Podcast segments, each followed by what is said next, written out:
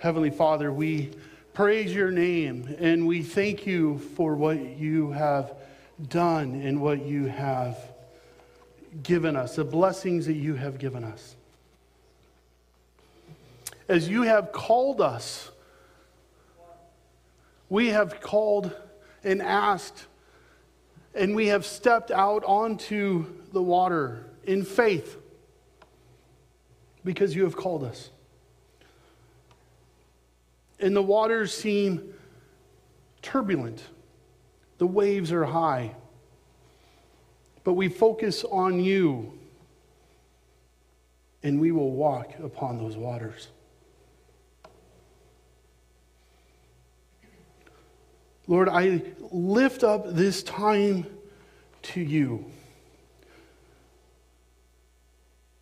We need to set our eyes upon you and the storm that is around us. Thank you, Heavenly Father, for choosing us, for being with us, for guiding us. Thank you, Heavenly Father, for those men and women who serve this country who are serving, who gave their life serving, and those who came home and started families, our families.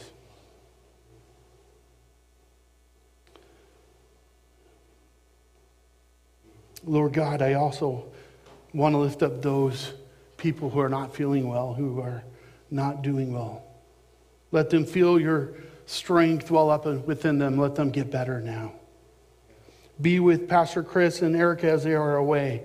I thank you for the traveling mercies that you have provided them.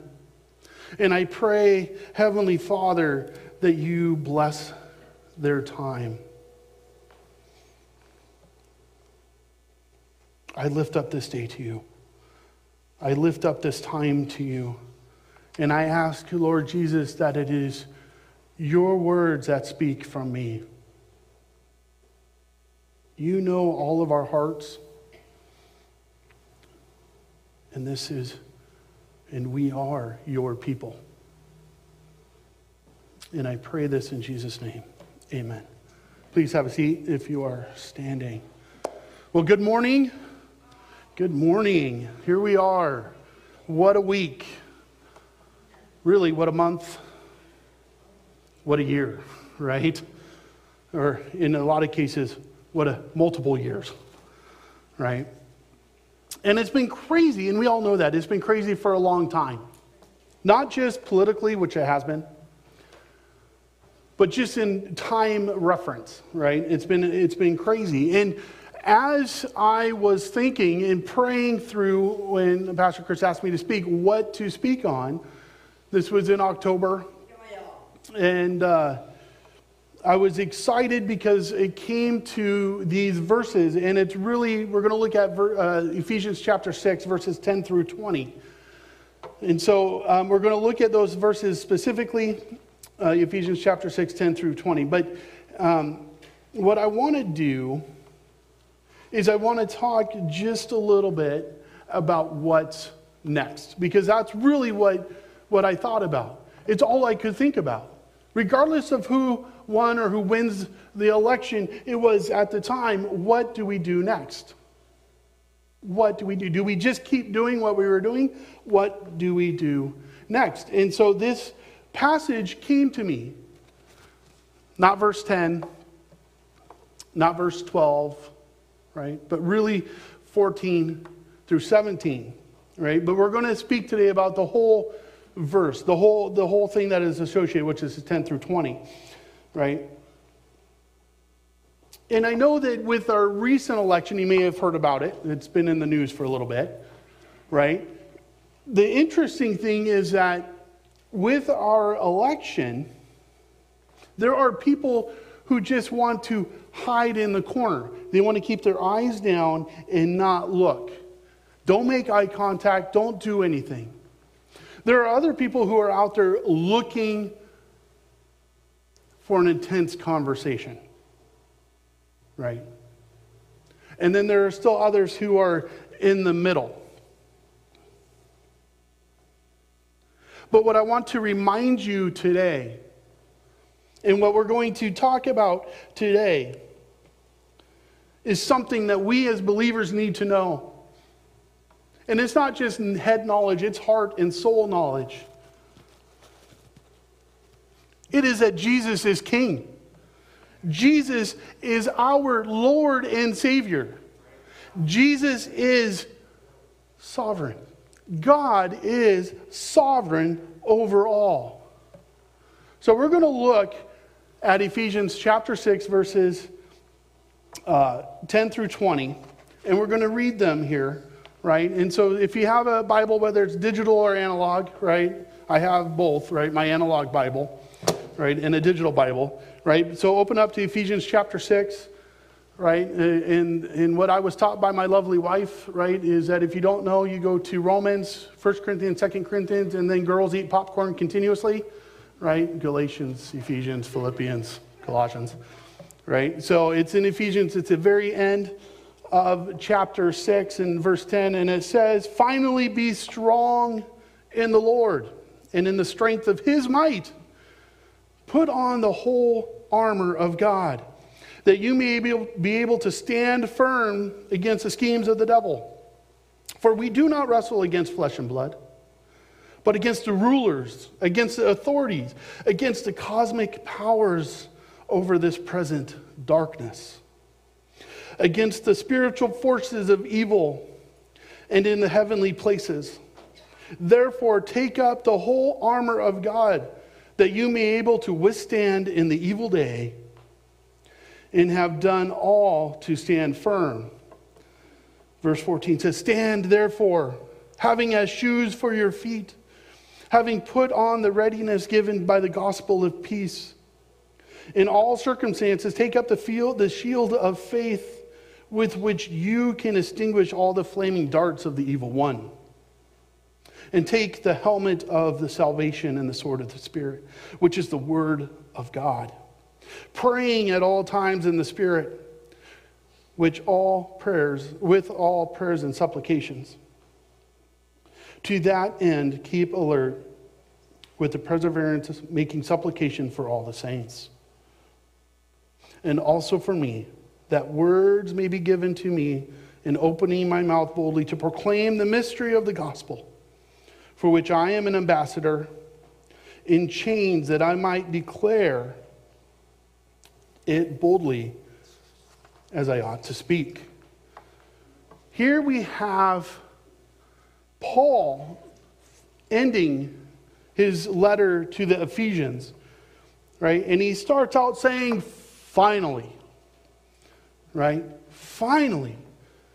He's saying, finally, in the light that God has given and God has done for you. Finally, in the light of the glorious standing that you have as a child of God finally, in the light of his great plan for the ages, a plan that you are a part of. Finally, in the light for the plan of Christian maturity and growth that he's given you, that we can grow through being with him and learning more about him, through his word, through his, our relationship with him. Finally, in the light of the conduct that God calls every believer. Finally, in the filling of the Spirit in our walk in the Spirit. Finally, in the light of all this, there is a battle to fight in the Christian life, a battle that we must fight. Finally, he starts out finally in a way that is very unusual, very interesting. It's not only all of these things that happened before in Ephesians, but it's something that we need to take light of, that we need to take notice. Finally, what? What should we do next, right? But he tells us to be strong. We need to be strong as believers. Not like strength, you know, when I was a little kid, right? I tried to lift things to impress my folks or my older cousins, right? I got three older male cousins. Two of them wrestled, were like state champs in wrestling. One was um, an amazing artist. He still is actually an amazing artist, right? And works in Hollywood doing CG work for Hollywood and films and TV, right? And so my whole life was trying to impress these guys, both artistically as well as mightily, which, as you can imagine, I got a lot of. Um, I was put in my place a lot of times by my older cousins, right? Which is, which is fun and exciting now, but at the time, crying and, and weeping were not so good, right? It was just like, that's, that's not fun. it's not fun anymore, right? But we need to be strong, and it says, be strong in the Lord and in his strength and in his might, in the strength of his might. How many times have you been told to be strong? I know for me it's a couple hundred times. I know for me it's probably been over a thousand, couple thousand times. Right? In dealing with my cousins, being around them as a little kid, right? Being around family, other family members, other people, right? I know that my dad had told me to be strong countless times. And for him, saying being strong is very similar to rub some dirt in it, be a man, right? Which I tell to my kids, right? Two of them are girls, which is very entertaining, right? Just rub some dirt in it, be a man, right? But we are told that we need to be strong that we need to be strong um, when we are dealing with people, when our feelings are hurt as kids. Being strong that when we are around our friends, that we need to be strong with a tough issue. Or when we are kids and we need to stand up for a conviction. We need to be strong when we are at work as believers, whether we're working on a project or we're just doing our normal duties. We need to be strong. But how many times are we really strong? or even know what that means. What does it mean to be strong? How can we do that? And Paul here in chapter in uh, sorry chapter 6 verse 10 says, "Be strong in the Lord and in his and in the strength of his might." Right? And in a past sermon, Pastor Chris had talked about how you can change strong strength, might with power. It's the power of the Lord. Be strong in the Lord's power, in His power, by His power. And there are, there are scholars who believe that Paul is, is taking, because Paul was a, a, had basically memorized the entire Old Testament, that Paul was taking this verse in remembering 1 Samuel 30, uh, chapter 30, verse 6. And that says, And David was greatly distressed, for the people spoke of stoning him because of all the things were bitter in soul, in their soul. Each of his sons and daughters, but David strengthened himself in the Lord of the God, in the Lord his God, excuse me. David strengthened himself. Well, really, it was God strengthening David. And what happened was that in, in those ver- chapters before verse 30 is that David is running away from Saul. Saul's trying to kill, King Saul's trying to kill David. And he's out there running and he's doing things that would be considered kingly. Right? To Saul. He's being kind to Saul. There are several times in which David could have killed Saul, but he didn't. Right? So he's running, David's running from Saul. He's with the Philistines. He's now coming back. and this is in verse, uh, as we're leading up to, to verse 6. And as he's running back, he's coming with all of his men to Ziklag, I think is how you say it. And he's there, and the people and the women and the children and the men who were there and everybody who was there was gone. It was a ghost town. Everybody that was with him comes back to their homes, and Everybody that they knew was gone, taken by the Amalekites. David is broken. His family is gone. His children, sons, daughters, gone. The word tells us that nobody was killed, but they were just taken. He was a broken man. And God used this opportunity to strengthen David once again. And that's because God is sovereign over all things and he is full of grace and mercy. And there are times when things feel like there's nothing we can do. We are totally broken. Like Job, everything is taken from me. My family is gone. My livelihood is gone. My home is gone. But yet God is still sovereign over all things. David was strengthened by our Lord. That's the same Lord that strengthens us. David received the strength, and he could feel it flowing through him. I can imagine that David could remember what it felt like to be strong in the Lord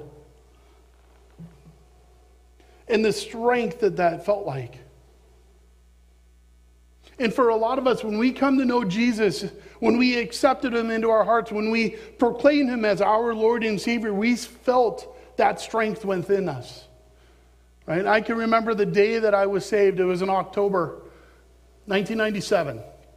Sitting in a pew, upper pew, uh, in the balcony, and just slumping in my seat in tears. Slumping being overwhelmed by the love of God, feeling His strength within me.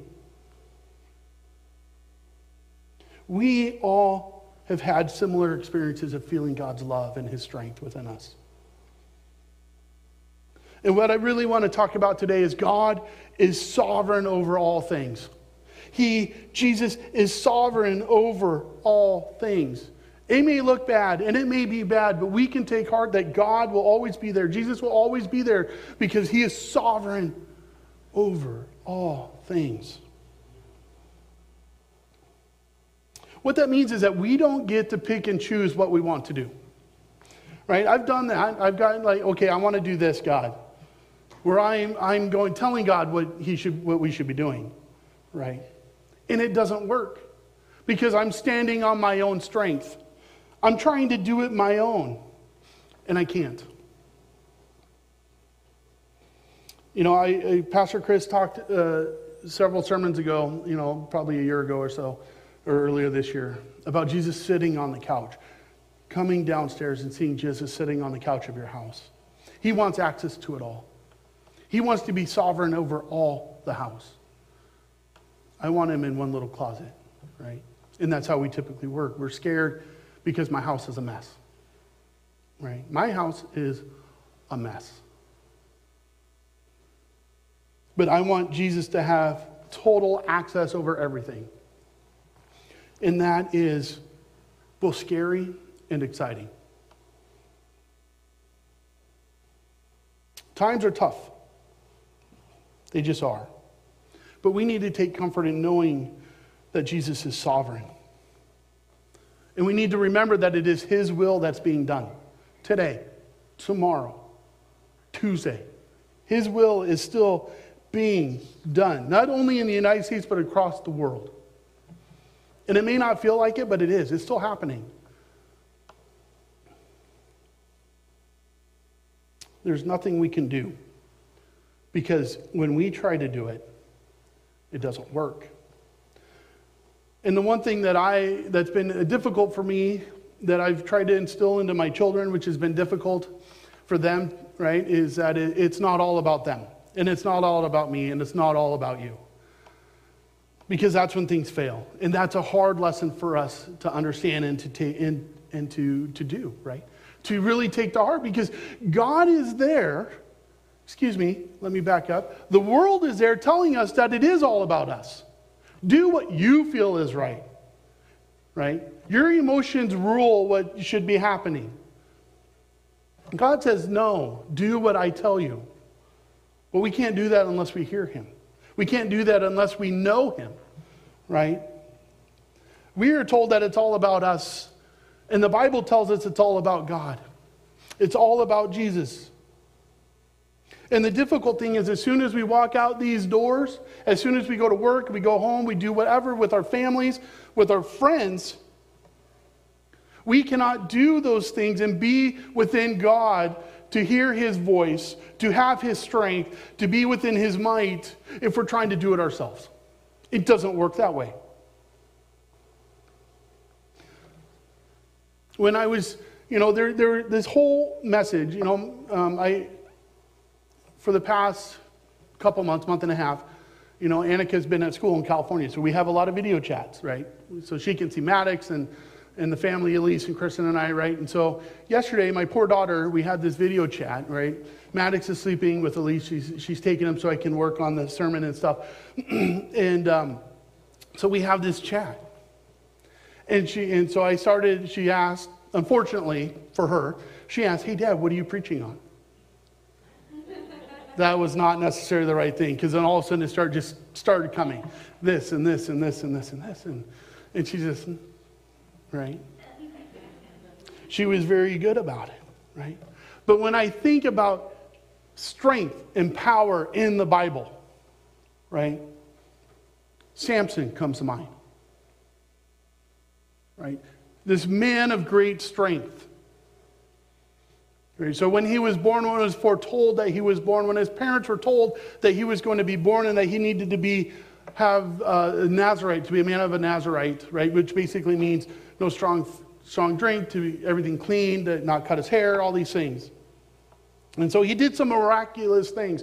And every time he did something great, the Bible said that the, the Spirit of the Lord rushed upon him, which I loved, right? Rushed upon him. But then we see that Samson falls away, right? God kind of leaves him. Right? His hair is cut, his eyes get gouged out. He's become prisoner of the Philistines. They mock him, beat him. And then all of a sudden, in Judges 19, verses 20 through 31, we see Samson crying out to God. And he's crying out that the Lord will give him strength one last time. Because he says, Oh Lord God, please remember me. Now, how many times have we said something similar to God when we were basically in the pit of despair, when we feel like nothing, everything's closing in around us, we have nothing, we're like, God, remember me. And this is what Samson is saying Lord God, please remember me and please strengthen me only once more. Right? Just one more time, Lord God. Let me feel your strength. And we know that he does that. And he asks the guard to lean him up against the pillars because he's chained to these pillars with all the Philistine and the royalty and, and all the noble people there. And he pushes the pillars down, and the whole roof comes crashing down. And then in the New Testament, we see and we, need, we hear about the Lord strengthening us, right, from the Apostle Paul. And this is a verse that we all know. It, it's, a, it's a memory verse that a lot of us know from very early on, right? And it's Philippians 4.13 that says, right, he says, I can do all things through Christ who strengthens me. That doesn't mean that I can go out and ignore God and then go do something in His name and He's going to give me strength to do it. That doesn't mean that. It doesn't mean that I can do anything I want with God. What that means is that I need to build that relationship with God. I need to know Him. I need to understand. I need to hear His voice. I need to follow His command. And when I do that, and when he asks me to go, as he does in Matthew with the Great Commission, I can go, and it may seem scary, it may seem overwhelming, but he will strengthen me during that time. And how many people do we see in the Bible where God strengthens them in times in which they feel like there's no way? And one of my favorite examples of that is Gideon, right? He, my, my kind of joke that I've told the youth group years ago was that he's the smallest guy from the smallest family, from the smallest tribe, and God uses him with a bunch of uh, lapping, water drinking men to go out and to destroy a city, right? Because he gets all these people, and God knows there's too many. So he separates them. If anybody wants to go home, go home. And he, he gets smaller, and he goes, oh, there's still too many. Because God's worried about it being on their own, thinking that it's them that does it, not God. God will strengthen you today, just as He strengthens Jesus, just as He strengthens Gideon, as He strengthens Moses. God will strengthen us. But we have to know who He is. We have to know who He is in our heart. We have to know who He is in our lives. And we have to follow Him, and that is scary. Christ strengthens us because of our relationship with Him. We seek to be more like Him. We want Him to take over our lives, to hear what He has for us, to know what we are to do next. What should we do? Should we hide? Put our head in the sand? Or do we stand bold and be a light to this dark world?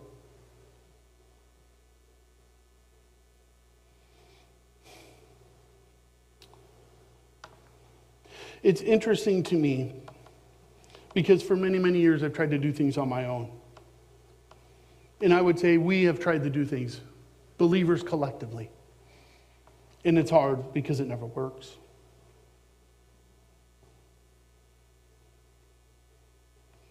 And it's interesting because, as, as speaking of his doing his will, the will of God, and by doing that, we're gaining his strength.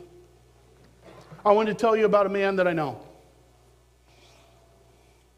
There's a man and his family, and he was praying to God. And he hears God says, I want you to go to these people.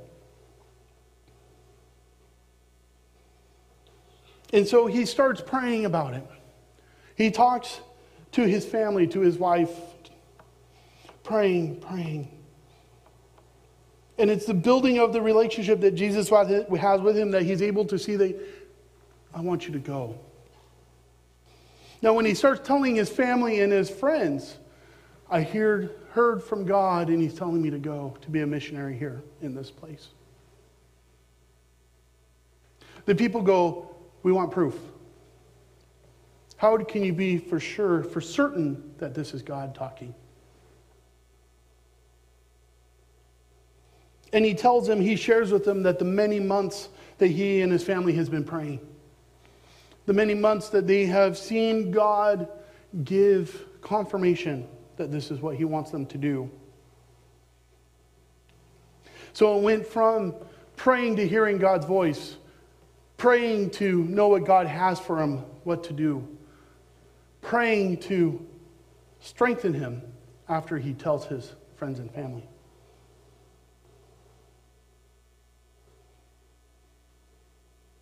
He indicated to me that there was no way he could do any of this on his own, but needed the strength of the Lord Jesus. And it was only by him having that relationship and hearing what God had for him that he was able to feel God's strength. And that he was, in doing so, able to show God's love to them and to explain to them through the strength of Jesus with his friends and family that this is exactly what God wanted.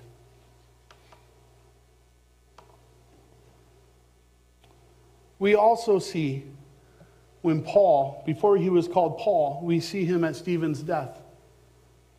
And we see him after that receiving permission by the Jewish leadership to go to Damascus and to, to arrest people to bring them back to Jerusalem um, and arrest them. And on the way to Damascus, which is where he was going, right? Every it's it's very well known. People, believers know, right in Acts 9. And in verse 22, right? Let me, before we get to 22, we see that he has this encounter with the risen Jesus. And he goes to Damascus, uh, people with him there and he is blinded, right? So he needs to be taken. And he goes to Ananias in Damascus. And after reaching Ananias, he prays over Paul. And it says something like scales fell from his eyes, and he was able to see with new eyes. How many times when we became believers, we were able to see things with new eyes? Either how we were before, how our friends were, or are. And then in Acts 9 22, it says, we read that Paul or Saul increased all the more in strength, and he confounded the Jews that lived there, that lived in Damascus. Right? He grew in strength. We see Paul, who was feared by the early believers, changed miraculously by the risen God, by the risen Jesus, now preaching the gospel to the Jews in Damascus. This is such a huge change, right? And if you were there, probably like me, if I was there, no one could really understand what was going on. Is this not the same guy that we know who was there? And I can imagine in my mind egging on people as he's holding their cloaks to stone Stephen, right? Who the, the scripture tells us had a face of an angel, who prays for the people who are stoning them. Lord, they know not what they do. Is this not the same Saul. And for, you know, this is for the Jews as well as for the believers in Damascus. They couldn't believe the change. But Saul knew that he, Paul knew he couldn't do this on his own. He needed the Lord's strength. Right? But what does that mean? It means that he had to grow in his love for Jesus, grow in his time of learning of what Christ had done. Right? And he had help from the Holy Spirit for sure. But he was growing during that time because he needed the Lord's strength. He needed the Lord's strength as he was dealing with both the Jewish people and the believing church there, both of whom could not understand or really trust what he was doing. They just couldn't. Right? But it was only through the Lord that he was able to do any of those things. The strength that he was given. We can do nothing without the strength of the Lord. If Paul tried to do that when he was in Damascus, there's no way he would be able to succeed. Right? And we know through Corinthians, through these other books, that he had a lot of challenges, right? From being shipwrecked, from being beaten, from being stoned, right? Being whipped. There's no way he can continue on. And we see through the book of Acts the other apostles and other disciples who were equally treated illy by people ill by people. And there's no way they could do it without the strength that Jesus gave them. We live in a time where every day it gets closer and closer to Jesus' return. Every day is closer. And the more our faith, our relationship, that we have with Him, the more important that will be. The relationship with Jesus is exceptionally important. So we are not, because we are not strong enough on our own, we need His to be strong in the Lord, to have His strength and His might, not ours. In Luke chapter 22, right, this is right before right after the Last Supper, right before he is betrayed and, and taken to the Jewish leadership, right? He's praying in Gethsemane. And we see that as he is praying, an angel of the Lord is there to strengthen him. In this time where Jesus is having a difficult difficulty because he's like, Lord, let your cup pass if it's your will. If it's your will, please don't let me do this. And then we see an angel strengthen him because it's so hard of what he needed to do. Our faith in our relationship with Jesus. And as that grows, we will receive strength of his might. Now, while on the cross, we see that Jesus is on the cross, that he has the sin of man thrust upon him. There is nothing that we could have done, but Jesus is there to take on the judgment of God. And the amazing thing, the one thing that I cannot comprehend yet until I meet him, have him hold me, have him say, I love you, is to know that he did all of that for us, for our sake, so that we can be with him in eternity. That he prevailed for us.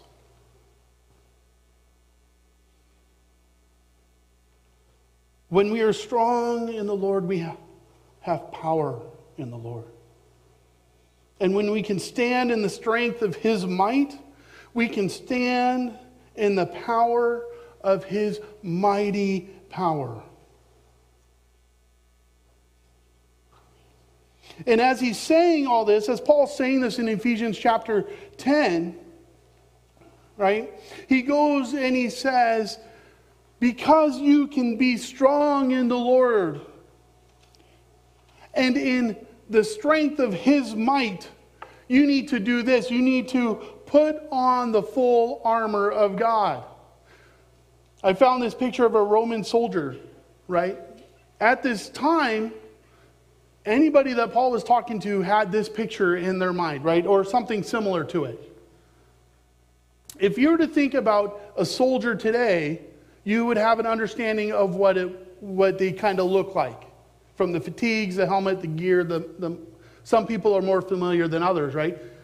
But any time frame, you were to ask anybody from any time, what does a soldier look like, they could probably tell you of what the soldier looked like in their day. Right? And we see here we have a soldier with armor on. We see a soldier with a long spear. We see a soldier with a sword, right? It was kind of a short sword. It was a Roman short sword, which was good for in you know close hand to uh, uh, close quarters fighting, hand to hand fighting. It wasn't like the um, Braveheart's sword that's like eight feet tall, right? That doesn't really work when you're trying to get close into somebody, right? They also had another sword, almost like a dagger, shorter on their persons, if not two, right? They had a shield right? And what I read when I was learning is that some of the shields were this size, some of the shields were bigger, right? Taller, from shoulder to ankle, right? And I can't imagine how heavy that would have been, right? But here we have a picture, and everybody who Paul would have been talking to would have understood what a Roman soldier looked like or what a soldier looked like. Because he says, Put on the full armor of God that you may be able, may able to stand against the schemes of the devil.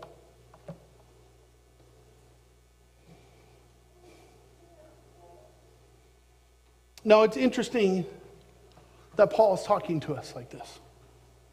And what I want to talk about is, is something that I don't even have in my notes because I was telling Annika yesterday. So, and I was searching and researching this, that um, as probably some of you may know, that the topic of the armor of God is expansive. Right? And you think of throughout time, it's expansive. In, in reading some of the books that I have, in, in researching one individual in particular, it really struck out to me. Because it says, put on the whole armor of God. Now, I want to talk about the of for just a moment. Of God. Right? There are some scholars, and there is very, very few, who focused on that of.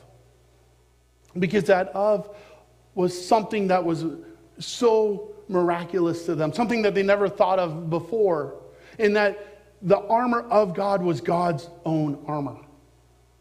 Because people just skip to the end the sword of the Spirit, right? The helmet, the breastplate, the shield, right? It's God's armor, it's of God.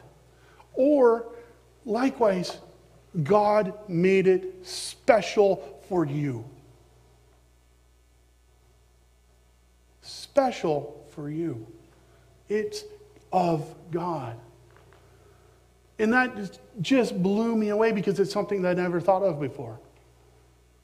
Right? It's cool to talk about the sword of the Spirit, right? Or the shield of faith that extinguishes the flaming darts, right? And we're going to get to that next week. We're going to look at that more closely this week, or uh, sorry, next week. But it's interesting because he's put on the full armor of God. But we can't do that unless we have faith in him. We can't do that unless our strength is within him. We have his power and his might. Now, I don't know about you, but I love movies and I, I do like TV shows and stuff.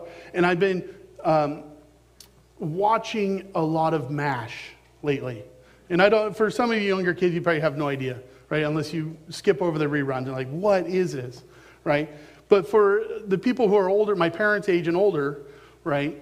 Um, MASH was a TV show about the Korean War. And we had quite a few people, uh, or a few people in our congregation who fought in the Korean War. Like David was in the Korean War, right? My uncle was in the Korean War. I had two uncles in the Korean War or uh, excuse me, Korean conflict, right? Or police action, right? The Korean War, right? So, but, and so, but it, it, so I've been watching a lot of that because it's like 20 minutes, it's easy, it's quick, and I don't really have to think about things, right? And it took place, they filmed it in the 70s and 80s, so it ran for a long time, and it was hugely popular. hugely popular. So I'm watching it in my room. It's late at night. It's like midnight. I'm watching it. And I had Maddox because I'm feeding him because it's just easy to do. Lights out, TV's on, right? And, and I'm feeding Maddox. And in my office there, I have from where I was feeding him to my right here, above our printer, I have a picture of my grandfather. This is that picture. And, and I started thinking about it with the particular episode I was watching, and then I thought about this picture. Uh, because the episode that I was uh, looking at or watching was talking about how a soldier was trying to get out of the army by putting on the clothes of his dead friend, right? Because he didn't want to be there anymore. Took his dog tags, took his clothes, took his orders that he was leaving.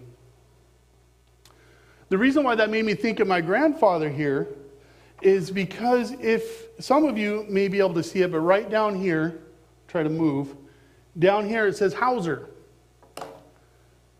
That's not his shirt at all.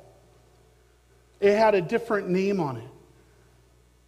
So during, my grandfather was in the Coast Guard during World War II. He did some landing craft things in the South Pacific. He was a, a riverboat in uh, India uh, when he was deployed from, the, from Washington. And so uh, he did some things like that. He was on a naval vessel in the South Pacific, shirtless, just with his hat on, his helmet there. And this guy came up, and I don't know if it was for Stars and Stripes, I don't know if it was a magazine, what it was, but somebody goes, I want to take your picture, and started taking pictures of all these soldiers. My grandfather was shirtless. He was, you know, it was hot. So they were passing around this guy's shirt. And so they took a picture of it with my grandfather in his shirt. And so we have my uncle, I believe my uncle has this shirt, my dad's older brother. And so when my grandfather was still alive, my uncle um, worked for a satellite company and did their brochures and stuff. And so he goes, You know, I can fix that.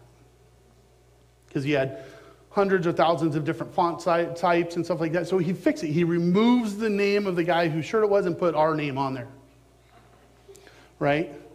And it's just a fun story, but it's like, and it looks so authentic. I mean, it looks like it should belong there. Right? And we read that this is, excuse me, excuse me, that we read that this is not anything new in Scripture of soldiers putting on other soldiers' clothing, right? Because we have this, right? And anybody who, who knows or kind of this comic, which I thought was hilarious, right?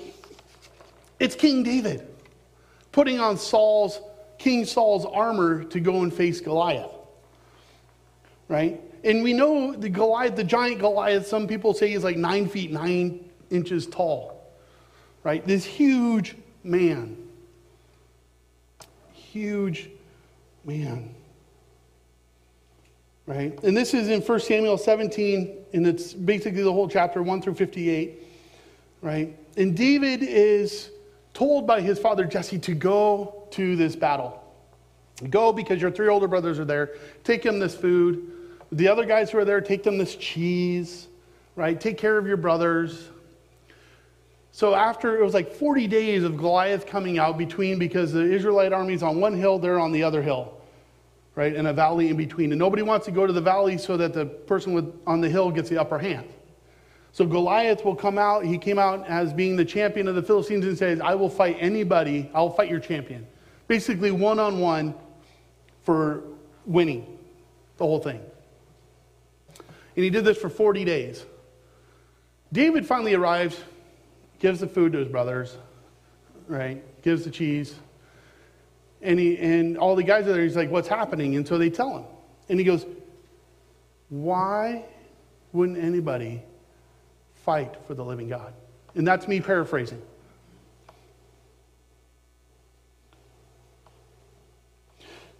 Eventually, this question by this young kid gets taken all the way up, told to King Saul. And Saul's like, let me see this kid. Who is this that's saying this? Right? Do they even understand who's out there? Have they seen him? Probably not. And then after David tells Saul, because David had the strength of the Lord and his power and might. We see that he goes in verse 38, 1 Samuel 17 30, he goes, Then Saul clothed David with his armor and put on the helmet of bronze on, upon his head and the, clothed him with a coat of mail. And David stopped, um, strapped his sword over his armor. It didn't work. There's no way David could move. Right? There's no way David could move. This is what God wants us to do. God wants to put his armor on us. He has armor specifically for us, and he wants us to wear it. Except one thing, it doesn't look like this. It fits us. I am different than my children, than you. But we know that God's armor fits each of us as it should. As it should.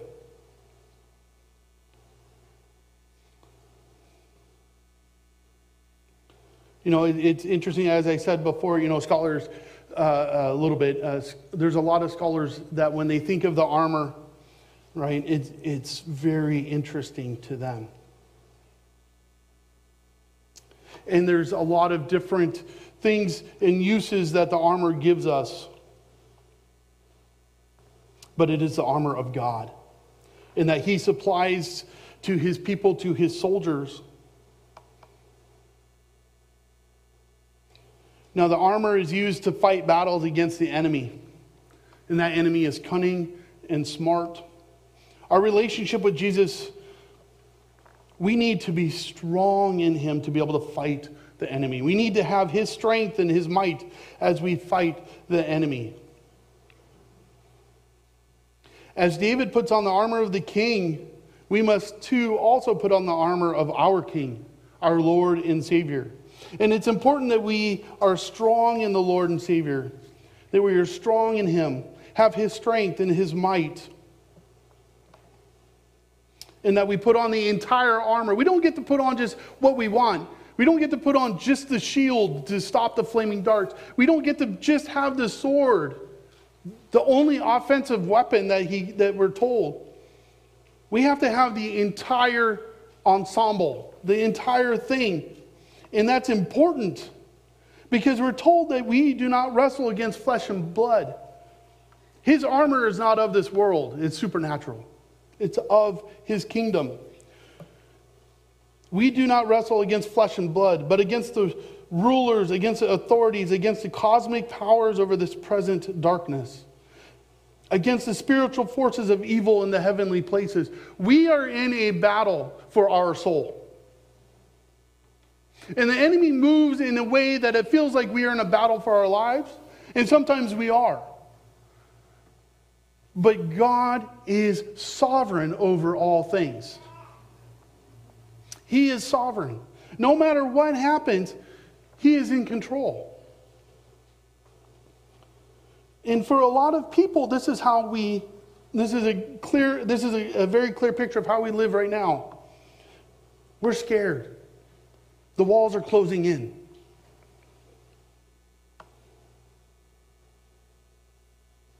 But what I can tell you is that until we are in the kingdom of heaven, until we are in His kingdom, we will always be fighting the enemy. There is not a day that won't go by that we aren't fighting. And we need to be able to have His strength to do it. We cannot lose hope. We cannot think that we are going to be defeated. And what I would tell you is what I've, what I've told others in the youth group is that we win in the end. There is no chance. You know, Psalm 23 says, in the shadow of death. Death does not happen for a believer. Right? We live eternally with God. And for people, other people, unbelievers, that shadow is mighty scary. But it's still a shadow for the believers, for us. What we need to remember is that God is sovereign. In 2 Samuel 7 22, it says, How great are you, sovereign Lord! There is no one like you, and there is no God but you. And as we have heard with our own ears, we see King David giving thanksgiving to God for what he has done. Right? In Psalm uh, 8 6, it says, You have made him to have dominion. You made Jesus to have dominion over the works of your hands and have put all things under his feet. Jesus has dominion over all, everything is under his feet. He is sovereign over all. 1 Corinthians 15 28, all things are subjected to him. Then the Son of the Son himself will also be subjected to him, who put all things in subjection under the feet that God had made, may be all in all. In 1 Corinthians here in 15 28, we see that Paul is talking to Corinthians about their disbelief in life after death. It is only because Jesus conquered death that everything is subjected to him. In Hebrews 2:8 it says now in putting everything in subjection to him and to Jesus, he left nothing outside his control. In that present, yet we do not see everything is subjection to him. Even though we don't see everything, God is sovereign over all. Over all. In Colossians 1 15 and 16, it says, He is in the image of the invisible God, the firstborn of all creation. And for him all things are created in heaven and earth, invisible and invisible, where domi- thrones and dominions and rule over rulers or authorities, all things were created through him and for him. Everything was created for him.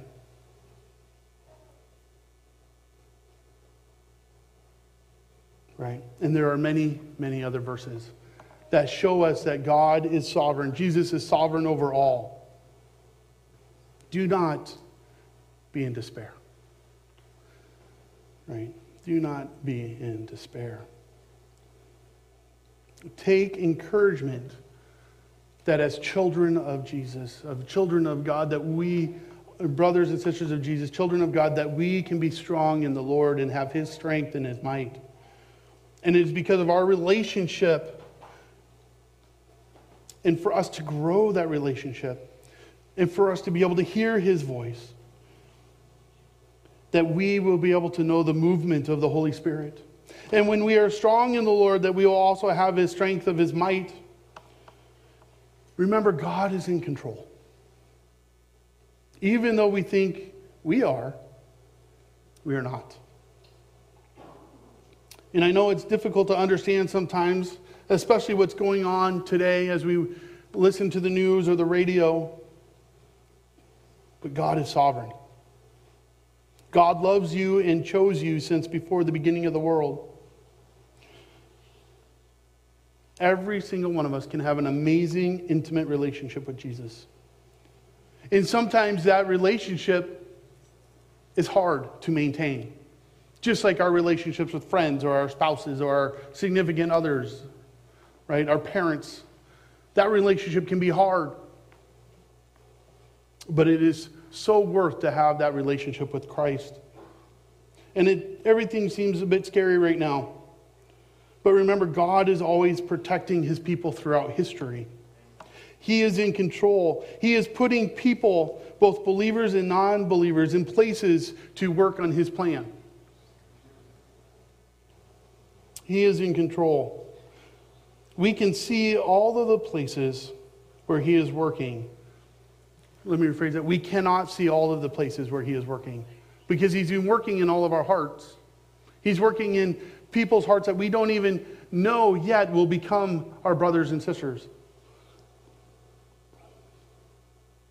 He's working in our hearts, my heart right now.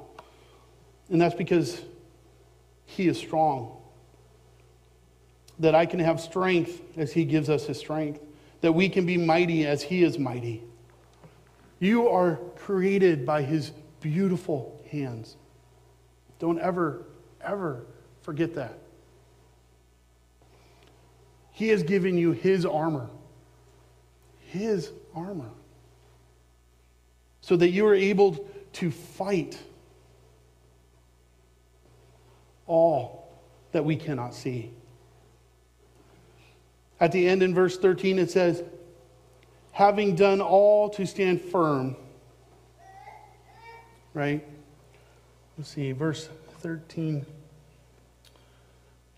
Therefore, uh, it says, Therefore, take up the whole armor of God, that you may be able to withstand the evil uh, in the evil day. Having all, having done all to stand firm. Our day is evil. As we walk out, we see and hear evil all the time. It is our relationship with Christ. It is us, the fact that we can be strong in Jesus, that we can have His strength and His power and His might in our life, that then we can then have on the full armor of God, not just bits and pieces, but the entire thing, that then we can go out and be light unto this world because we can't do it on our own. We need Him. And as I was thinking about this uh, yesterday and praying through it, right, I, I had this, this song come to my head, right? And we're not going to sing it. Um, we're going to sing a different song at the end, right? But I, I was, I was, we have, I had this song that came to mind. And here are the words, and we, most of us know the words, right? It says, We are one in the Spirit, we are one in the Lord. We are one in the Spirit, we are one in the Lord. And we pray that our unity will one day be restored. And they will know we are Christians by our love, by our love. And they will know we are Christians by our love. As we have Christ in our hearts, as we come to know Him as our Lord and Savior, Lord and Savior, God is sovereign over all. We can be strong in the Lord. We can have the strength of His might, of His power. We can put on the whole armor of God and we can fight the enemy in places that are unseen. And one day we will be heaven, united together as one body in Christ. But the people will know us, that we will be around our friends, our family, our coworkers, people on the street, people in the store. They will know us by our love. Because God is love.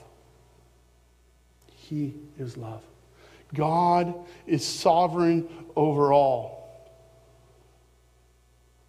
If we are in one spirit with, if we are one with the Spirit and we are one with the Lord, we will be strong because He is strong. We will have access to the whole, full, entire armor of God. The armor that will help us defensively and offensively against the enemy but also in doing so, all those who are around us will know because Jesus loves us that we love them. Because love comes from God Himself. This week, I want you to ask yourselves this Am I strong? And be comforted by, his, by, by him being sovereign, by his sovereignty. We are strong because he is strong. We are mighty because he is mighty. And all of that because he is sovereign over all things. Over all things. Let us pray. Lord God, I lift this day up to you. You are in control over all things. You are sovereign over all things. You created everything, both the seen and the unseen. You have made us in your image. You have done what no one else could do in sending your son Jesus to live and to be able to take uh, the punishment that was meant for us. Lord God, you never let go of us. You will always be giving us blessings. You will always be searching after us, loving us. We are strong because you are strong. We have strength because you have given us that strength. We have your might because you have given it to us. And you have given us your armor so that we can go out and fight the enemy. And as we do so, the people around us will know that we are followers of you because we will show them your love.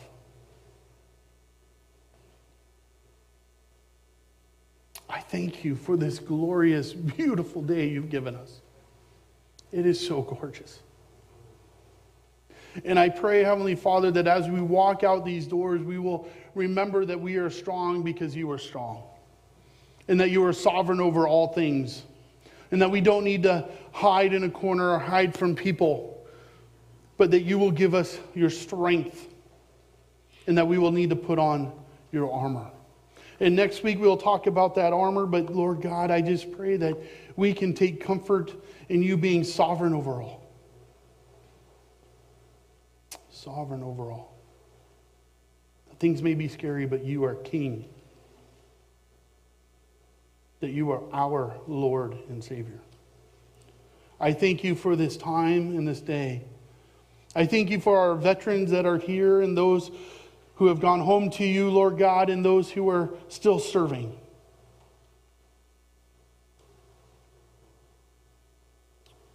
I lift up your people and ask that you bless them. In Jesus' name, amen. Please uh, stand as we finish with a song, and then as the song ends, please uh, dismiss, as we don't want to be congregating in here.